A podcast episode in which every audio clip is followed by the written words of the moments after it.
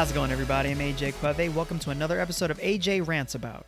This episode was suggested by a fan slash friend, Ian. Thank you, buddy. I wasn't sure if I was going to do this one, but he wanted to hear my thoughts on The Invisible Man, so here we go. It's worth noting before I get into my thoughts on the movie, uh, my anticipation before seeing the movie. If you didn't know, uh, this was supposed to be part of Universal's Dark Universe, their monster universe, which was supposed to be, uh, you know, Frankenstein, Dracula, The Mummy, which was actually the first and apparently only movie to exist in this universe. Uh, due to that, it's that Tom Cruise one that came out a couple years ago. Due to it tanking the way it did, apparently they shelved this Dark Universe concept, which I'm more happy than sad. I'm happy that they're like, crap, this isn't working, so we're just gonna cut it instead of committing to it like DC. Uh, but I also think that the monster universe lends itself to uh, a shared universe, just like the old 1930s monster universe. You know, it just it can be cool, but the mummy was awful. So, uh, they decided to do uh, kind of what Marvel did early in their during the univ- uh, universe. They decided to just do solo movies. So, the Invisible Man was apparently supposed to be Johnny Depp originally, and after the universe was basically canceled they decided to take a different route with it. So they got Leigh Whannell, the guy who I know him from the writer of Saw, the first Saw. He also acted in it. He was the other dude in the bathroom. So there was Cary Elwes and then the other guy, the not as good actor, unfortunately, but other guy in the bathroom. Uh, he also wrote, oh gosh, what was it? It was a uh, Insidious, one of the Insidious movies. I want to say it was two or three and then he his big claim recently is he wrote and directed Upgrade, which was good. And so they brought him aboard and I was excited because I do believe he's a good writer.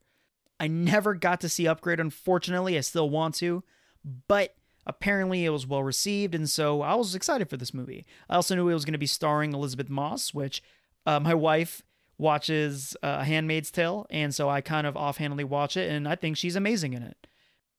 So I saw the trailer for this movie, and I actually stopped watching the trailer about halfway through because once I got the concept, I was in. I was ready to see it. And for those of you who didn't know, the idea was there was a, a woman whose crazy ex boyfriend gets the ability to become invisible and is stalking her. That was really all I knew, and I was like, I'm in because I like The Invisible Man. Uh, I've seen a lot of iterations of it. I've read, you know, the books.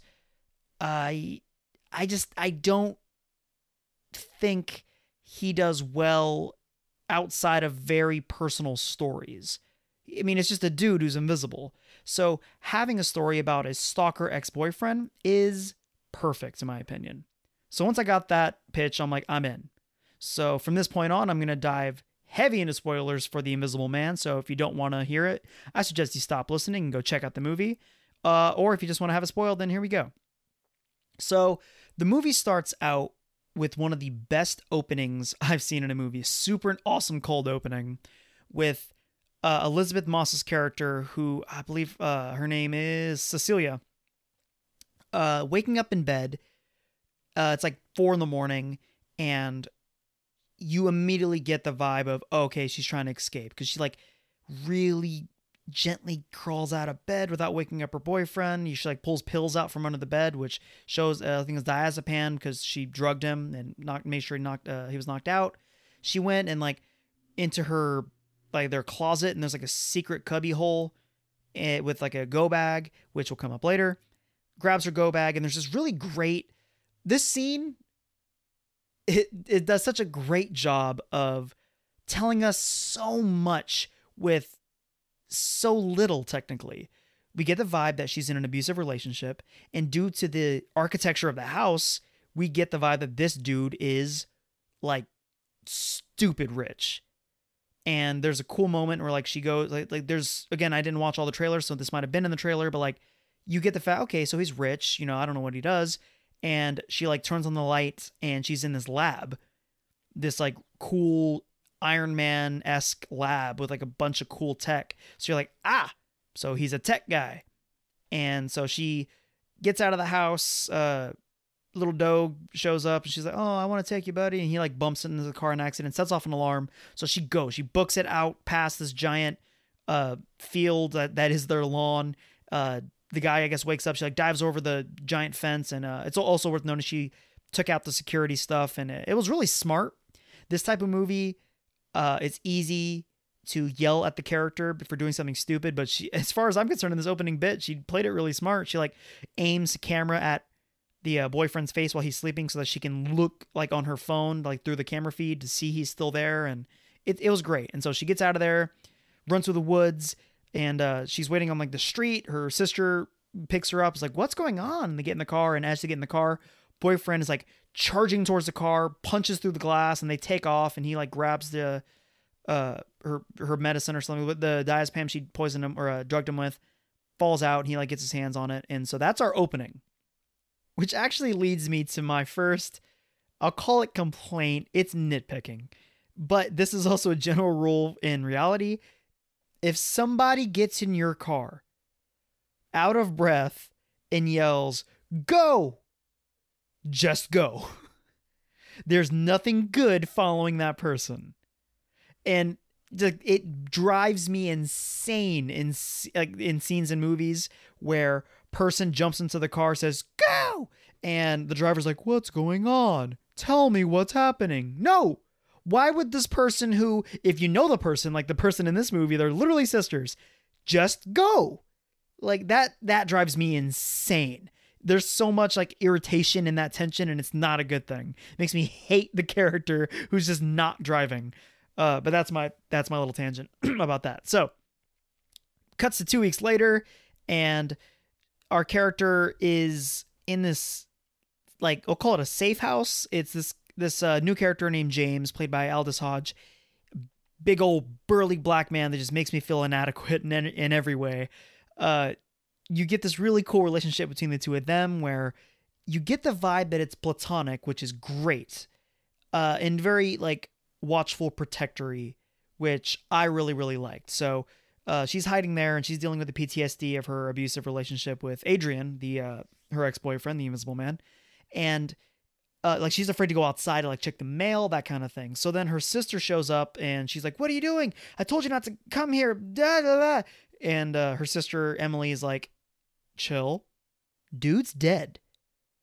And then it cuts to them at Adrian's lawyers slash brothers uh, where he's reading the will and it basically comes down to he adrian is giving cecilia five million dollars over an allotment of like a hundred thousand dollars every month until it's like five million dollars which i'm happy that cecilia took the money i feel like it'd be really easy for a lot of uppity people to be like oh no i wouldn't take that money that is five million dollars from a relationship that she already went through the crap for. Like she already got abused and dude's dead.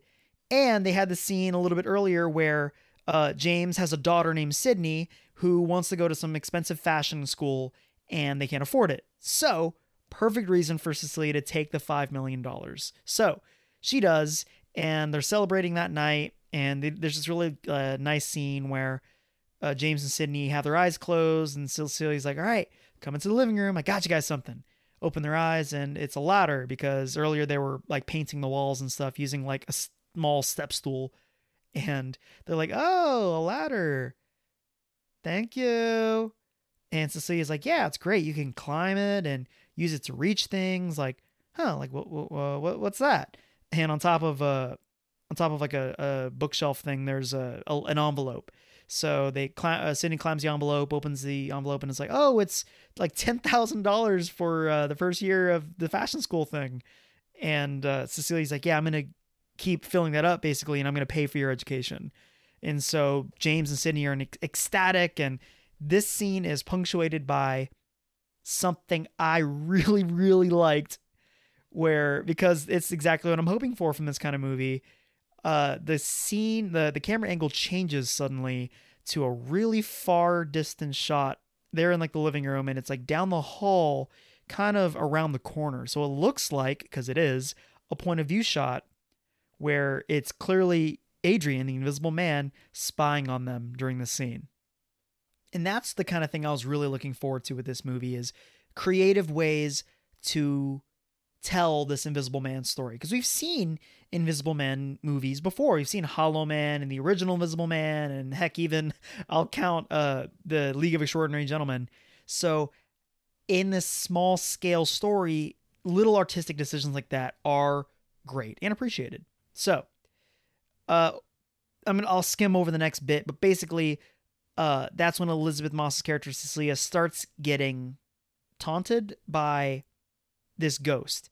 Quote, it's the invisible man. But so like she's in the kitchen cutting vegetables and like making breakfast on the stove, and they're like, Hey, Cecilia, come here. She's All right. So she leaves the kitchen, and suddenly the knife she was cutting with gets taken off the table, and the stove, which has like a pot with a bunch of crap on it, gets turned all the way up high, so it starts burning the food. So they go in there and uh Sydney grabs a fire extinguisher and sprays it out, and they're like, "Oh, that was that was crazy."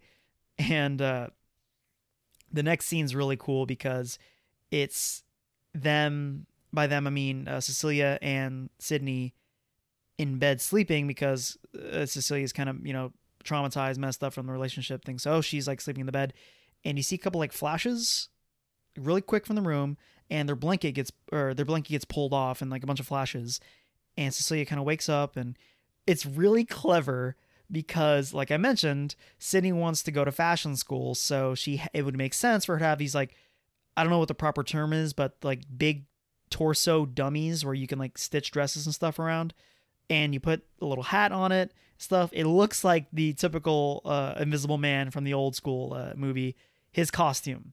So that's really neat.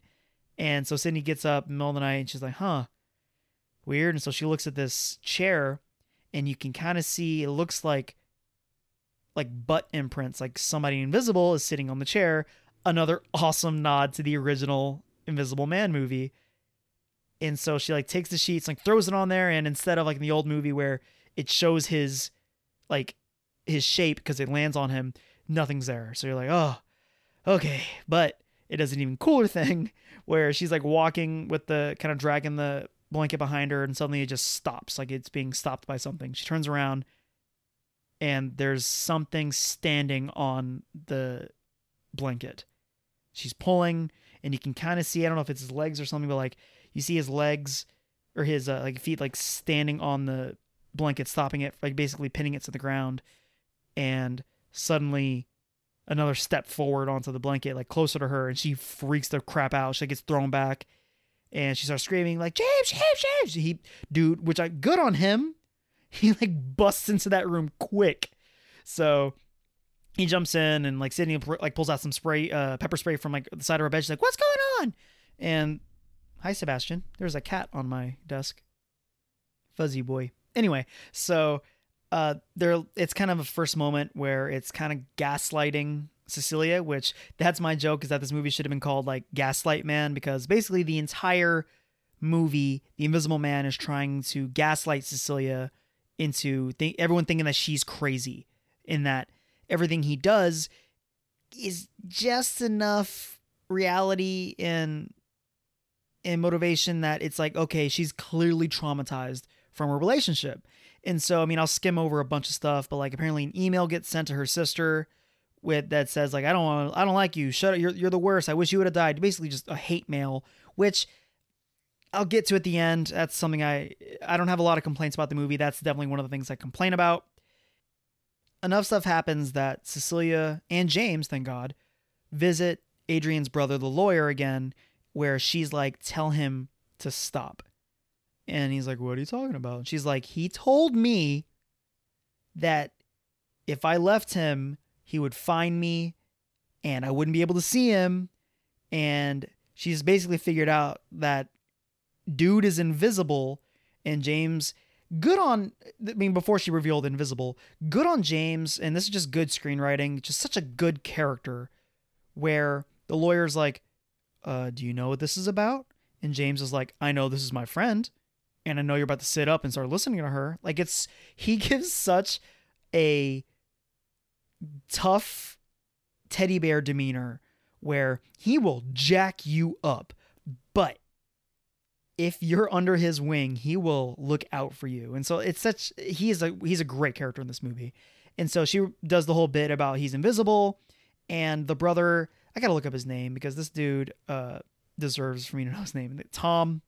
He does this thing where he's like kind of like liver uh, lip quivering like you know my brother abused me too and and actually I'll give them credit this is a really really well written scene like dialogue wise where he's like the only thing worse than being invisible and stalking you is telling you he's going to do that but not actually do it.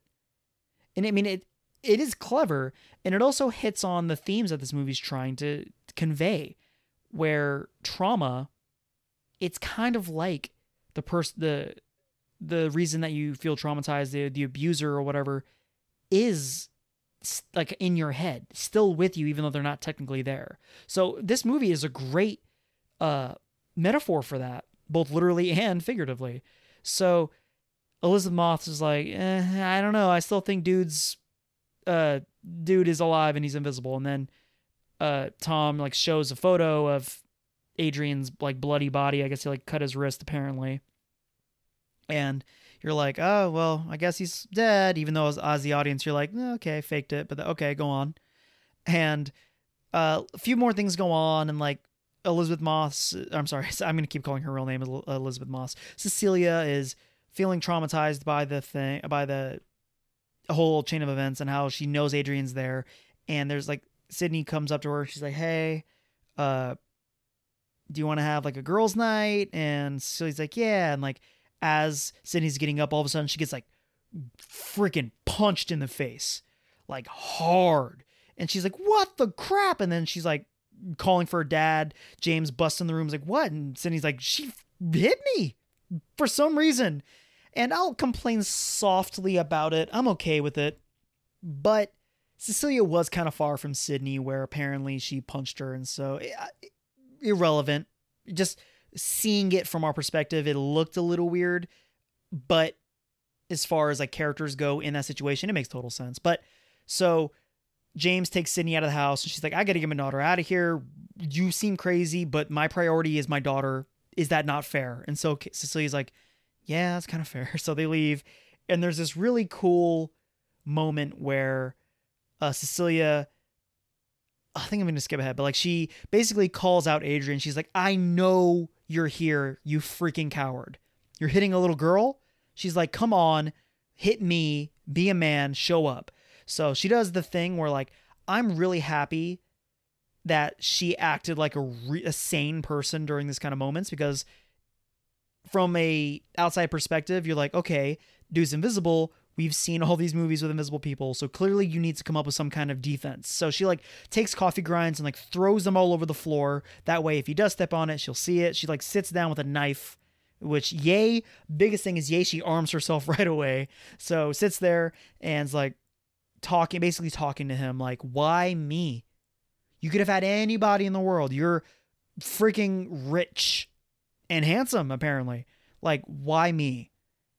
And so she calls his phone and she hears the phone, his phone ringing above her, like above her head uh, in the attic. Goes into the attic and finds a bunch of stuff. So she finds uh, the knife that disappeared earlier. She found her architecture paperwork, which I, I didn't mention earlier, but there was a scene where she tried to, she was at a job interview. She's like, yep, here's my architect stuff I've done, and she's like, "There's nothing in the bag." And then she's like, "I I know I did it," and then she blacked out. And it's inferred that James drugged her with the same diazepam. Uh, oh, that, it's also worth mentioning too is the the pills that she dropped earlier in the scene or in the movie end up in her bathroom with blood on it because his dude punched the the window out, so his hand was all jacked up. Basically, it's the way of Adrian's way of telling Cecilia that he is alive and he's the one that's doing this to her. So does all that, and uh, she finds the the missing paperwork. She finds car keys, and she hear she gets a text on her phone on the phone and says surprise, and she hears the ladder moving beneath her. And this is a great, great scene of tension where she goes over to the ladder and she sees nothing because it's like uh, one of those like it's the ladder she bought. So she like looks down, sees ladder, ground, nothing, and then she and this happens so quickly. She throws paint and then boom, she it covers the invisible man who's right in front of her, just right freaking in front of her. It's so startling because you're kind of expecting to see something or at least see him, but she, he is so close to her face. Uh, so that's a that's a scare, and that's something I'll mention right now too. Is the movie isn't scary. There's a handful of jump scares, but it's suspenseful. Is the the genre I'd put it in. It's very suspense thriller. I wouldn't go scary, and I know it is considered a horror movie, but I really wouldn't consider it ultimately a horror movie. Definitely uh thrill suspenseful thriller. So then she like chases him like down the she gets down the ladder and like chases him around the house because you paint everywhere uh, everywhere but then he's invisible again you get this really cool fight scene between Cecilia and Adrian where she's just getting like picked up and like thrown around and then she's like smacking him over the head with plates and it's just it's really cool because he's invisible so you're just seeing her get attacked by nobody and then she like runs out of the house and gets into a like an Uber or something and goes to their old house uh, because on her way out of the house the first time when she escaped the beginning of the movie she kind of saw this like thing that he was working on and she didn't really put too much thought into it so she goes back over there and the house is kind of closed off. There's stuff draped all over the furniture, and the dog is there, which that's like my wife could not get over that, and I'll agree with her. The dog was just left at the house. There was nobody taking care of that dog. What the crap was happening with that dog? So, unless and I'll, I'll get to that at the end of the movie. Um, so she goes around there. She finds the invisible suit, which is really cool because it's, and this could have been very, very stupid but I thought it was it worked out because they really committed to it and it was an okay idea. It was a good idea that they committed to, therefore it worked out really well. It's a suit that you put on that has cameras all over it. And the idea, and I believe this already conceptually exists, but it basically feeds footage from behind the suit and displays it in front of it, making it invisible, which okay, I accept it. Like it's to me the old school like mad scientist drinking a potion and becoming invisible himself, running around naked. It's been done to death and I don't think it works. And if you're going to make a contemporary tale of the invisible man, why not make it technology based? Because this dude is clearly a tech genius. So she finds a suit and she hides it in the little cubby hole that she hid the, her go bag in the beginning of the movie, and then the dog starts barking. So she sees or knows that Adrian's there. So she kind of like hides in the closet, and there's this cool scene where like the closet's carpeted. So when she's staring at it, suddenly you see like Im- foot impressions, like feet impressions into the carpet. She knows he's there. And so she takes off, they kind of fight for a minute, and then she gets away. And then the next scene happens where she calls her sister up, who again isn't talking to her because she apparently sent her an email that was full of hate, and they she's like, "Meet me in a public place." Like, and they go to this restaurant, which yay again, smart character being realistic. So they go to this restaurant. And There's this fun little bit with them and the waiter, where the waiter is like just just doing his job.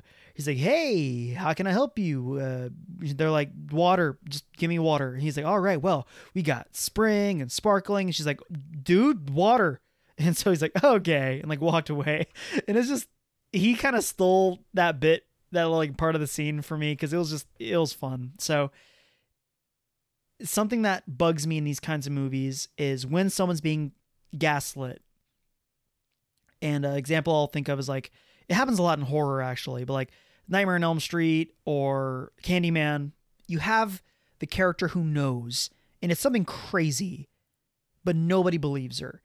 But these people are supposed to love her, and especially if it's like family or your husband or boyfriend or something, it's like there's no reason for me to lie, so believe me.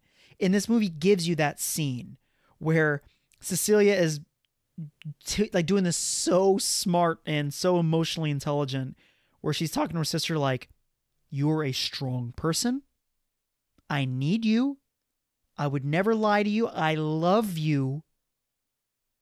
I have proof that this dude is invisible and he is like alive and trying to ruin my life.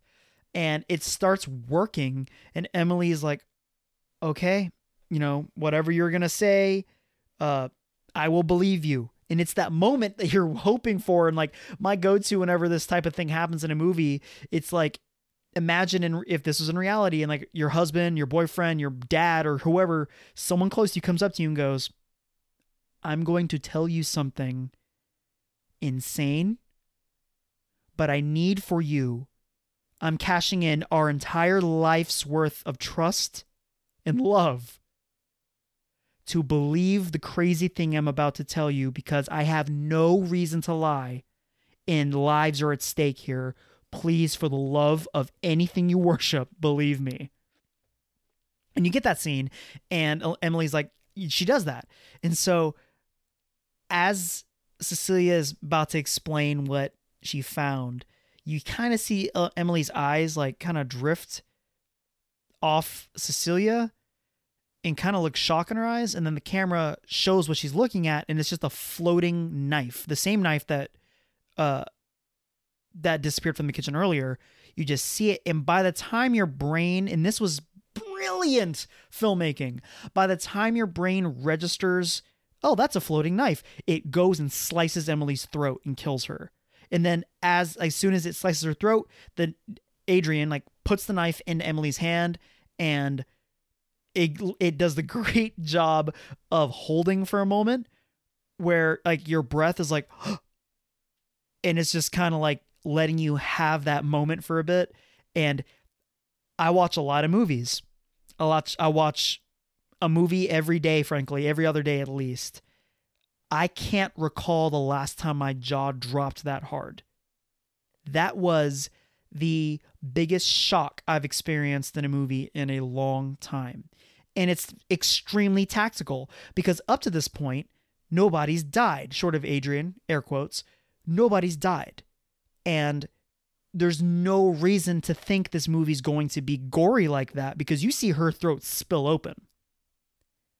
And so it's by design, the film has been so carefully reluctant to show you anything scary like that and like drastic that it just throws it in your face and it dropped my jaw. And I looked at my wife and I'm like, oh my God. And then after a beat, some people because they're in a public place too. So like it eliminates that whole safety you feel like you should have in a public place because dude's invisible. So why wouldn't he be right there? That's the advantage over like Jason or Freddy or Michael Myers. So after a beat, uh, people around her start screaming, and then the cops and waiters and stuff like break her, uh, throw her to the ground and arrest her, and then she gets sent to an insane asylum. Uh, at least like some kind of uh, like a clinic thing for the insane people while they try to basically charge her for murder because yeah every single thing of evidence screams she did it. So she gets thrown into the cell and like it's this great great scene. And this was one of the moments one of where i'm convinced elisabeth moss is a star this chick needs to be leading more movies because she does so much. She carries this movie, by the way, because I mean, not in like no one else can act. Everyone does a great job, but it's just it's her for almost all the movie and almost every single frame of the movie is her. So she's like screaming, and she, at this point, she's gone full tilt where any outside perspective is like, oh yeah, this chick's clearly crazy because she says like, and I quote uh, you killed her, you killed her. He's right there. He's in the room with us. He's right there. I see you. I see you. And so everyone's like, okay, well, that's the second person this week to be saying this kind of crazy nonsense. So they sedate her. And uh, during her time there, it's revealed that she is pregnant. And uh, it's worth mentioning too. Earlier, she told like her sister and them that he wanted Adrian wanted to have a baby with her, and Cecilia knew that if she had a baby with him, that she was be a part like together with him, or like a part of them would be together forever. So she, I guess, took secret birth control pills to avoid having the baby. But as she's in the hospital and they give her, I guess, a physical, they're like, "You're pregnant," And she's like, that's impossible. They're like, no, you're definitely pregnant. And uh, then uh, Tom, the brother lawyer, shows up and is like, you know, you had one rule basically don't get charged with a crime and murder is a crime. So, uh, yeah, you're losing your money. Sorry for you and uh, Sydney. We know you're giving her money for college. So, but there is a way this can all go away.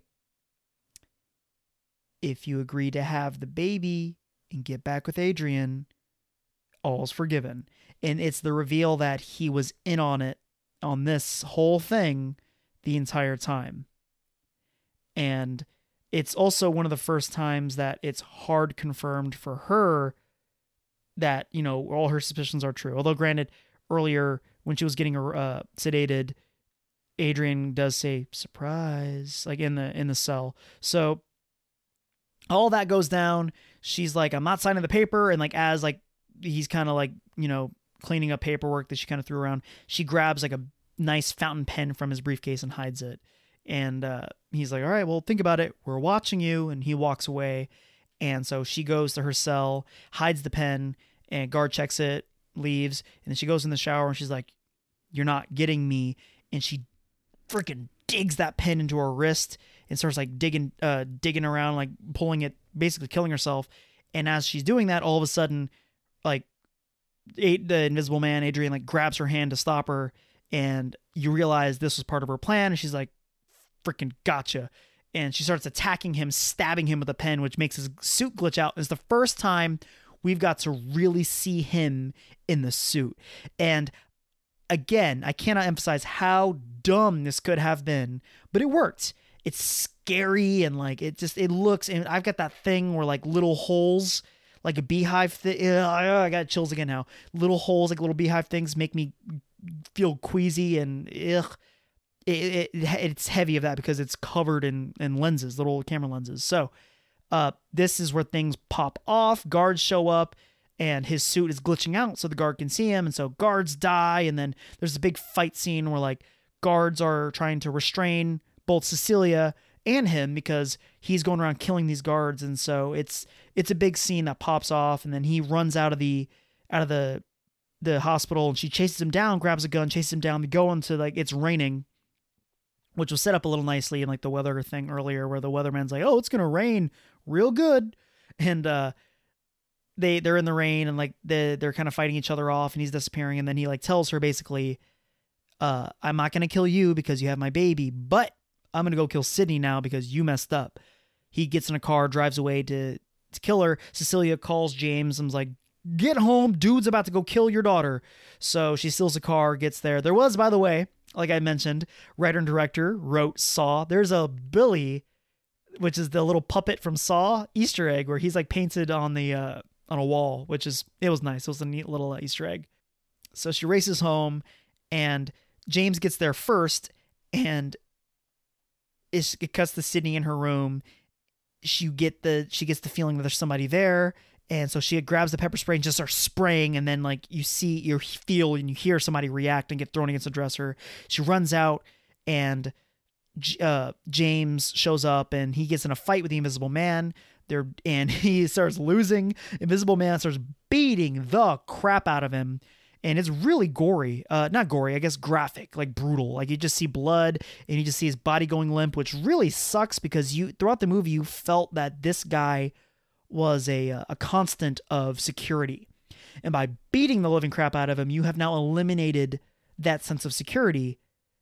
Uh, that you felt as the audience and from Cecilia's point of view. So Cecilia shows up, sprays him with the uh, fire extinguisher that was set up earlier from the cooking scene in the kitchen and she starts letting loose and starts uh she uses a gun and starts shooting holes in this dude so shoots him a bunch a bunch which is great and he's on the ground she pulls off his mask and it's tom it's the brother lawyer and at this point i was like ecstatic because i'm like oh crap what if this is like scream and there's been two killers the whole time and so because uh, it makes sense because like the suit was glitching out at the hospital. Suit gets to the uh to James's house and it's not glitching. It's because guess what? Two suits. So uh they arrest or they don't arrest, but like the cops show up and they're like, you know, we found Adrian. He was locked in his like basement in at his house, so it was all Tom the whole time. It wasn't Adrian. And uh, Cecilia's like, no, it was Adrian. It it was both of them, but it was Adrian as well. And there's like uh, J- uh, James is like, from my point like perspective, you got to understand. He's like, there's nothing to go off of here, which is fair because James is still as a cop and he's a good cop. And so he's basically trying to tell Cecilia that like there's nothing they can do. This was done entirely too clean. All the evidence, everything points to Tom. So Cecilia agrees to meet with Adrian and get basically get back together with him, which is kind of startling. So she gets to the house, and it's the first time you've really gotten to see Adrian as well, because uh, you've seen like the back of his head and like, him in the shadows, and then invisible throughout the whole movie. And this first time you really get to see him. And they're like at the dinner table, and she's like, "Okay, I'll get back together with you, and you can be part of the baby's life if you tell me it was you." and you realize it cuts to shows that James is listening in because uh, Cecilia Cecilia is wearing a wire. So Adrian's kind of looking at her like, "What are you talking about, sweetie? It was all Tom." She's like, "Come on, tell me the truth. It was you."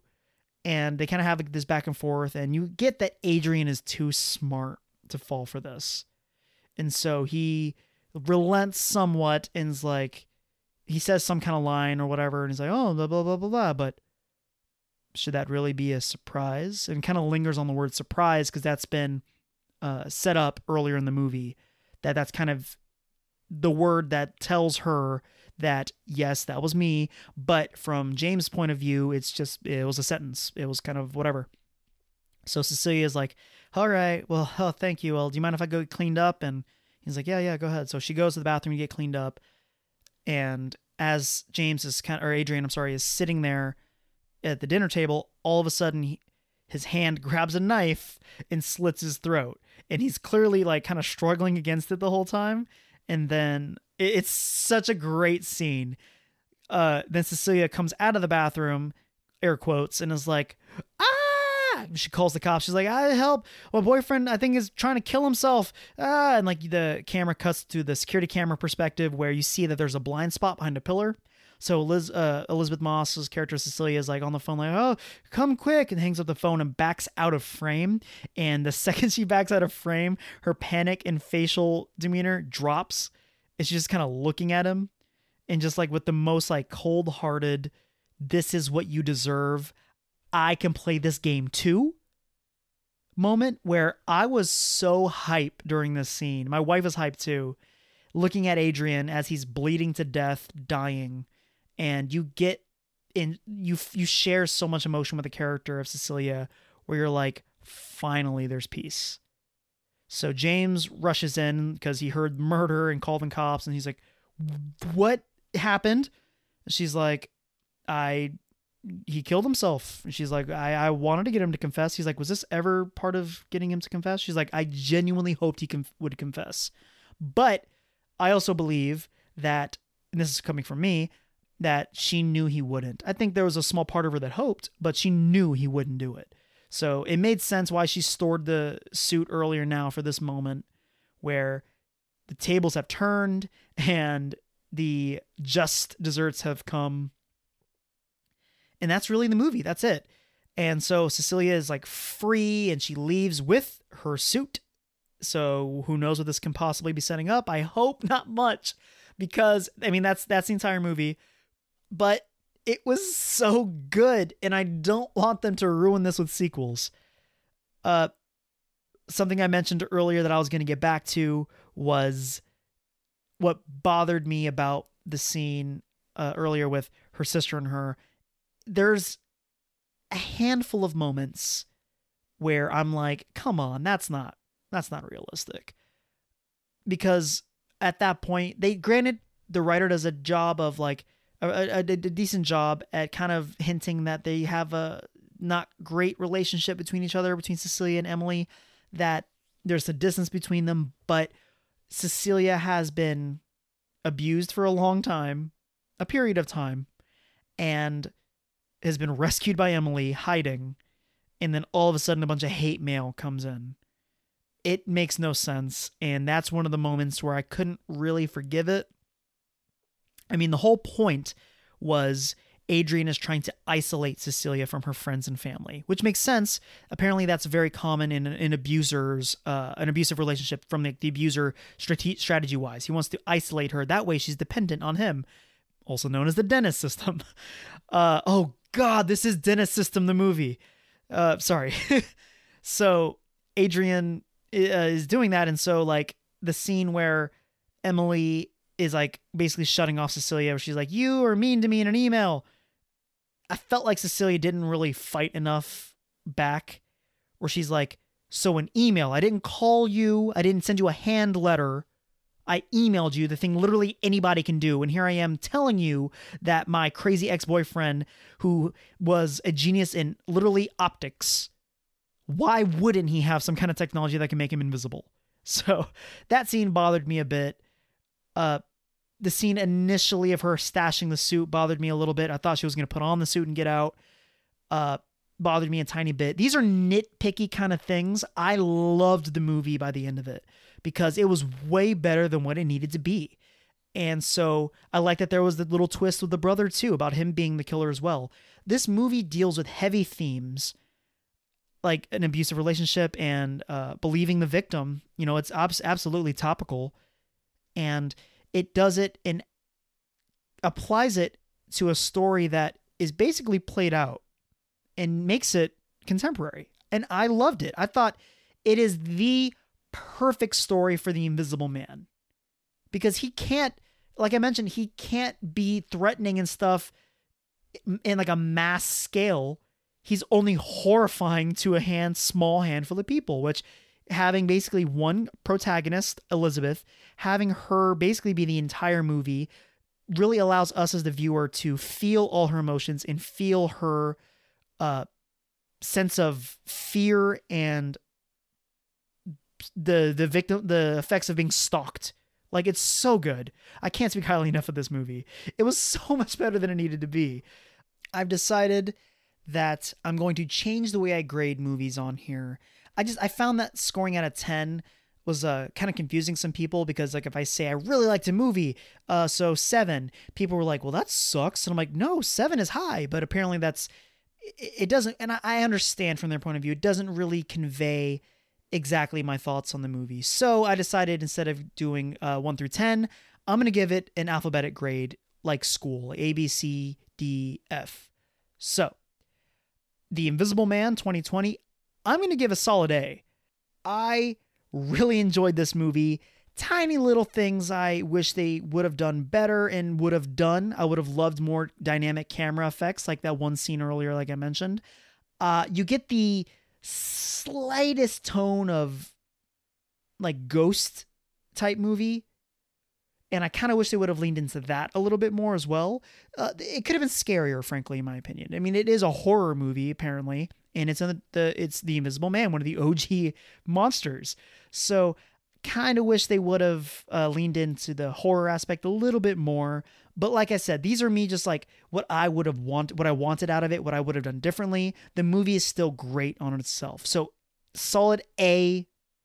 Uh, something else I'll mention real quick is I love the the nods to the original Invisible Man stuff, the the like hat and coat Easter egg, and there's a scene where uh, Cecilia goes to the hospital and sees a, a, a thing that's like a burn victim like wrapped in bandages. It's little things like that that uh, for the film buffs like me, we get giddy. We're like, yeah, that's the he's you you knew the old thing because this is how many times we've seen the Invisible Man, and so it's just nice to get those kinds of uh, little nods towards the thing. And so I really enjoyed it. I highly recommend you check it out. I can't wait for more.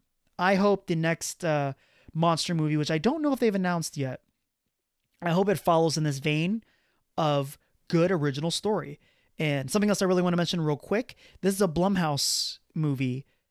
And so that's something I really, really like. It's the Blumhouse guys. They did Get Out, they did paranormal activity stuff. Like they do great, great horror movies, like just good independent stories. So they're one of the uh, J, I think it's Jason Blum. Is he's one of the dudes like in the Blumhouse pictures. I'll virtually see any movie they do or the, his the studio's involved in because they take chances. And this movie was a super small budget. Let me look this up real quick. The budget was $7 million. The Mummy was like a, over $120 million and sucked. This was seven. That's less than Deadpool. That is a shoestring budget that they made a masterpiece with. I granted this is still early in the year, but this might end up being one of my favorite films of the year just because it just it was such a well-contained story that nailed its scale. So definitely check out The Invisible Man. I can't speak highly enough of it. Thank you, Ian, for recommending I talk about it. Uh, again, I wasn't sure if I was going to do this episode, but thanks to your recommendation, I, I definitely wanted to get my thoughts out. Uh, if there's anything you'd like for me to talk about, you'd like for me and the guys to discuss in the main cast, send us an email at genregeekscast at gmail.com. Again, that's genregeekscast at gmail.com. Uh, we read your letters on on air, and we have been streaming our podcast live on Twitch at twitch.tv slash genre geeks. Check out our Facebook page where we're posting all kinds of stuff and showing all kinds of memes that we've been receiving. Thank you guys so much for sending those memes. And if there's anything you want me to talk about on the channel, let me know. And until next time, bye.